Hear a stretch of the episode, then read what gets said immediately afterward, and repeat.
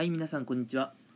なんとですね今回はですねちょっと衝撃ですよ、うん、私のもとにですね人生で初めてのあのお便りが届きました。ありがとうございます。人生でね初めてのお便りってことでね正直ねあのすごい嬉しい反面ちょっとかなり緊張してるんですよね。うん。なんかお便りが届くとは思っていなかったので。うん。でそのお便りの内容っていうのがですねえ前回実は私がですね、まあ、未読スルーされるのって結構辛いもんがありますよね。っていう話をしたんですがそれに関するえお便りをいただきましたのでまずねそれを、えー、紹介していこうかなと思います、うん。えーまず、えー送ってくださったのが「こんにちはさん」でした。ありがとうございます、え僕のね人生初のね、えラジオでのこのお便りってことですごく嬉しかったです。はい、えで内容なんですけれどね「えこんにちは、え未読スルーは辛いですよね」と。いうとこから始まりまして、うん、どんな内容をどんな相手にどうなりたくて送ったのかってところが気になりますっていうところでメッセージをいただきました、うん、であのお話の内容からさせてくださったんでしょうけれどももともとねあのお友達だったと思うんですがそんな方を未読スルーするのってよっぽどなことだと思うので一体どんな、えーメッセージを送ったのかが気になりますっていうところでした。確かにねあのー友人を未読するってなかなかないと思うんですよ。例えばね街中でナンパしてきた人と、まあ仕方なくねその場を切り抜けるために仕方なくあのまあ LINE とかを交換してそういう人を未読スルーする分には全然いいと思うんですけど、うん。まあ、あの学校のね、うん、友人を未読するってよっぽどのことだと思うんですよ、うん、僕も言われて、うん、それもそうだなとちょっと思ったので、えっと、どういう LINE のやり取りがきっかけで、まあ、あの未読スルーにされるにね至ったのかっていうのをちょっとお話ししていこうかなと思います、うん、正直言うとですね、えー最後に送った 内容っていうのがどういうものかよく覚えてないんですよ、うん、正直。ただあのーその人との LINE のやり取りでまあ後から思い返すとねこれは完全にまあ誤りだったなと、うん、やってしまったなっていう反省ラインがあるのでちょっとね、えーそれを今回は紹介しようと思います。多分ねこれが原因でね、まあ、僕に対するちょっと信頼度っていうのが失われてきたんじゃないかなと思うんですけれど。うん。あのまあお相手っていうのがその僕のねあの学生時代の、まあ、同級生同じクラスメートでね非常に距離も近い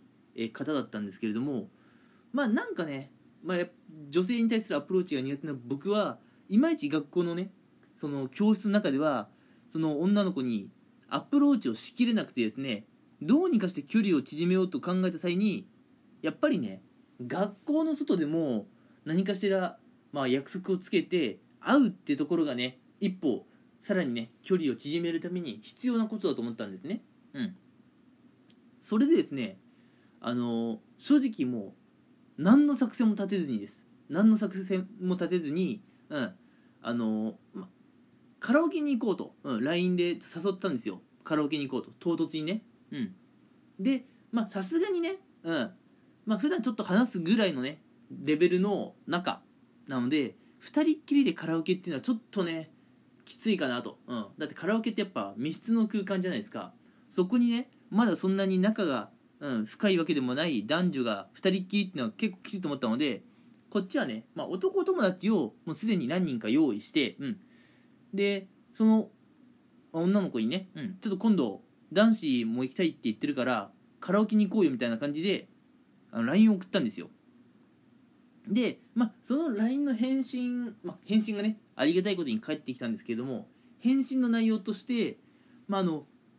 女子メンバーどうするっていう返信がまずあったんですね、うん、でその辺はまあそのお相手のね女子の、まあ、仲のいい子をね呼んでもらえたらいいなと思ったので女子は呼んでくれってお願いしたんですよ、うん。まあ、これって、まあ、当時の僕からしたらなんだろう友達を選べるそういう選択肢を相手に与えているので、まあ、相手にとって有利な条件を、まあ、僕は出しているつもりだったんですよ、うん。まあ、男友達はこっちで呼んだから女友達はそっちで呼んでもらってみんなでカラオケ行こうよっていうそういう考えだったんですね僕は、うん、ただ今思い返すとこれって、まあ、男子メンバー適当に呼んだから女子メンバー揃えるのそっちでやってくんね？っていうようなちょっとしたね責任放棄とかになってんのかなとかちょっと計画性のなさがね露呈してしまったのかなっていうところがね後で思い返してやっちまったなポイントなんですよ。うん。なんでね、まあ、まずそっからねちょっとその女の子の不信感っていうか、まあ、ちょっと信頼度のね、まあ、低下っていうのがね、まあ、見えてきたかなというところでうん。でえっと、まあ、その後のね、まあ、メールメールっていうか LINE か。LINE の続きとしては、まあ、じゃあ女子は私の方で呼ぶわっていうことになってくれたんですけれども場所と時間、うん、場所と時間の話になって、まあ、場所はね大体決まってるんですよ。大体駅前のねカラオケボックスって大体決まっててでそんなに数が多くあるわけでもないので、まあ、場所は大体すぐ指定できたんですが時間帯どうしようかって話で、うん。まあ、こっちが一方的に決めていいものかどうか結構ちょっと悩んでしまって、うん、で真っ先になんか都合あるっていうか希望の時間帯ありますかっていうふうにいきなり投げたんですね向こうに、うん、こっちからしたらまああのお互いなんかみんなどっかでお昼食ってからカラオケ集合しようよみたいな感じでね。2時ぐらいどうっていうふうに提案とかできたら良かったのかもしれないんですけれども、うん。まあ、まずね相手の意見を尊重したいっていう気持ちが前に前に出た結果何時頃がいいっていうその選択肢は相手に投げたんですねこれまた、うん、もうね、うん、メンバーはそっちで揃えてくれた。時間はそっちで提案してくれたでもう投げに投げまくったんですね。今思えばこの誘いに乗る方がおかしいなってちょっと思うんですけれどもうん。そっからですね、うん、その女の子の LINE の返信のペースが遅くなったのはうん。まあ女の子同士で打ち合わせしたのかあるいはね興味がなかったのか分かりませんがちょっと LINE の返信は遅かったなというふうに思っています。なのでやっぱデートとかあるいは遊び、うん、学校の外での遊びとかを企画する際には相手がそれを承諾するかどうかはともかくやっぱ提案することって大事だなと思ったんですよ。うん。まあメンバーをねしっかり揃えるとか、うん、で追加メンバー呼びたいっていうんであればその時は臨機応変に対応すればよくて、うん、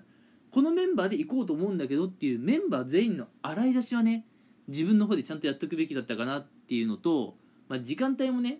相手がそれで OK するかどうかはともかく一回こっちから提案すべきだったかなっていうのは反省点なんですよ。うん、それ以来ねなんかちょっとずつね LINE の返信の速度がね遅くなってきたなっていうイメージはあるんですね。うん、っ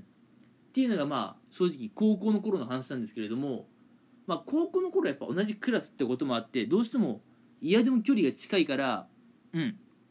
まあ、のなんとかね接してくれてたのかなと、うん、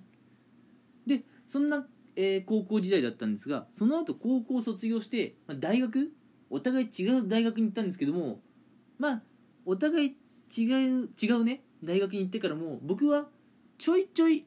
うん。ちょいちょいなんですけどね、うん、LINE は送ってたんですよ。でもねもうその大学になって会わなくなったタイミングでほぼほぼ返信が来なくなりましたね。未読スルーからの2週間後からは既読スルーっていう状態。うん。やっぱね高校時代にやらかしたこの何でもかんでも、うん、相手に投げるっていうちょっと無責任な行為が相手の中で、まあ、マイナスポイントだったのかもしれませんがその後ね高校を卒業して別々の大学に行ったことを機会に完全に距離を取られてしまったなというふうに思っています、うん、まあね学校で顔を合わせなくなったら未読スルー